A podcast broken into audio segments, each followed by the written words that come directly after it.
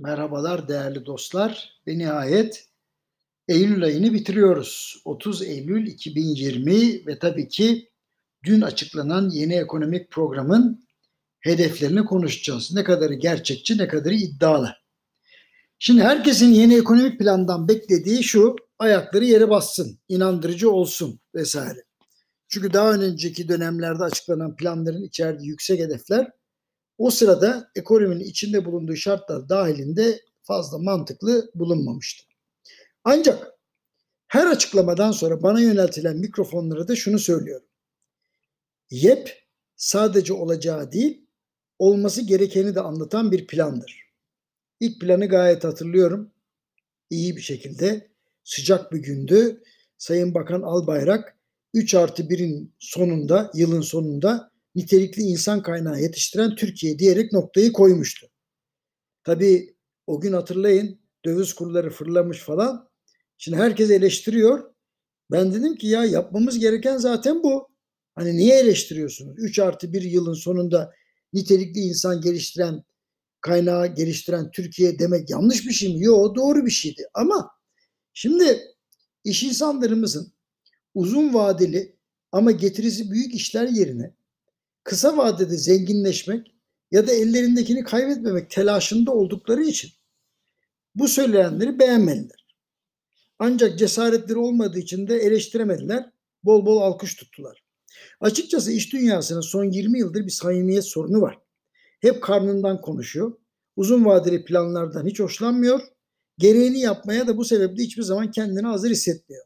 Dolayısıyla kısa vadeli çözümler istiyor ama bunların uzun vadeli sorunlar yarattığını da hep görmezden geliyor. Neyse. Dün açıklanan YEP yani yeni ekonomik program yine aynı yaklaşımdaydı. Hedefler hem olacakları hem de olması gerekenleri içeriyordu. Bir önceki program hedefleri için şunu söylediğimi gayet iyi hatırlıyorum. Bu hedefleri tutturamazsak halimiz iyi olmaz. Yani bu hedefler artık bir tercih değil, zorunluluktur dedim. Dolayısıyla bu sefer de aynı şeyi söylüyorum. Bir öncekine göre bu programda daha zor şartların altındayız. Bu bu hedeflerden birçoğu tutturulamazsa inanın uluslararası rekabette işimiz ancak mucizelere kalır. Programa geri dönersek. Ben olsam 2021 yılı için daha mütevazi hedefler koyardım. Yani gelecek yılı bir rehabilitasyon yılı ilan eder. Gerçekten tam dengelenmeyi hedeflerdim. Ancak içinde bulunduğumuz şartlar mütevazi hedefler koymamızı engelliyor sanırım. Hem iş dünyasına hem de siyasete moral vermek amacıyla iddialı hedefler konmuş diyebilirim. Anlaşılan stabilizasyon işi 3 yıl falan sürecek.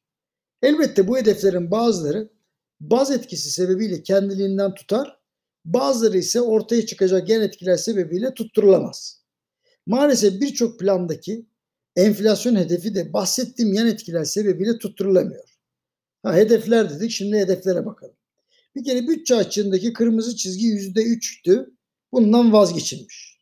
Demek ki bazı e, efendim e, kamu alacakları tam olarak tahsil edilemeyecek. Öyle gözüküyor. Çünkü 2020 yılında bütçe açığının milli geliri oranı yüzde 4.9 olacak deniyor. Yani bu büyük bir rakam. 3.5'tan yüksek. 2023 yılında ise bu ancak 3.5'a inecek. Demek ki hükümet kamu harcamaları ve yatırımlarıyla büyümeye destek verirken vergi gelirleri konusunda gerçekçi olacak. Borçlanmaya da ağırlık verecek gibi gözüküyor. Kamunun borçlanma konusundaki tabuları geride bırakmış olduğunu görüyorum. Zaten Maastricht kriterlerine göre de kabul edilebilir seviyenin altındayız. Eğer verimli işler yapılacaksa valla e, borçlanmak çok da ayıp değil. E, hedefler arasında aklıma takılan açıkçası şuydu. Büyüme artacak ama cari açık düşecek. Ya bu nasıl olacak diye düşündüm. Yani ülkenin ithalatının yüzde 85'inden fazlası ham madde ar ar aramalı, yatırım malı. Yani üretmek için ithalat yapmak mecburiyetinde olan bir ülkeden bahsediyoruz. Ülke büyüyecek, cari açık sıfır olacak. Vallahi bana göre fazla iddialı oldu. Yani ihracatçı var gücüyle çalışıyor ama ihracatın kilogram değeri düşük. O yüzden bu cari açı bizim 3 yılda yüzde sıfır yapmamız falan imkansız. Dediğim gibi bana iddialı geldi. Ha işsizlik bence hedefler arasındaki en gerçekçi konumda olan hedef. Daha önceki planlarda biliyorsunuz e, yani tek haneli enflasyon, e, tek haneli enflasyon ve tek haneli işsizlik bekleniyordu. Yani tek haneli enflasyon belki kolay ama tek haneli işsizlik çok zor. Hükümet de sanıyorum bunu kabul etmiş. İşsizlik platosunun %9,5'a oturması herhalde 5 yıl alacak diyebilirim. Dolayısıyla 2023 yılında bile işsizliğin iki haneli olacağı gözüküyor. En son enflasyona bakayım. Bu yılda dahil olmak üzere enflasyon hedefleri bana gerçekçi geldi. Ancak acil tedbir bekleyenleri üzer. Yani e, fiyat istikrarından önce sanıyorum büyüme istikrarında bakılacak ve fiyat istikrarı içinde 2023 beklenecek gibi gözüküyor.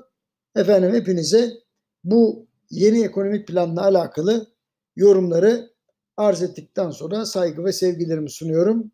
1 Ekim 2020'de yani yarın görüşmek üzere.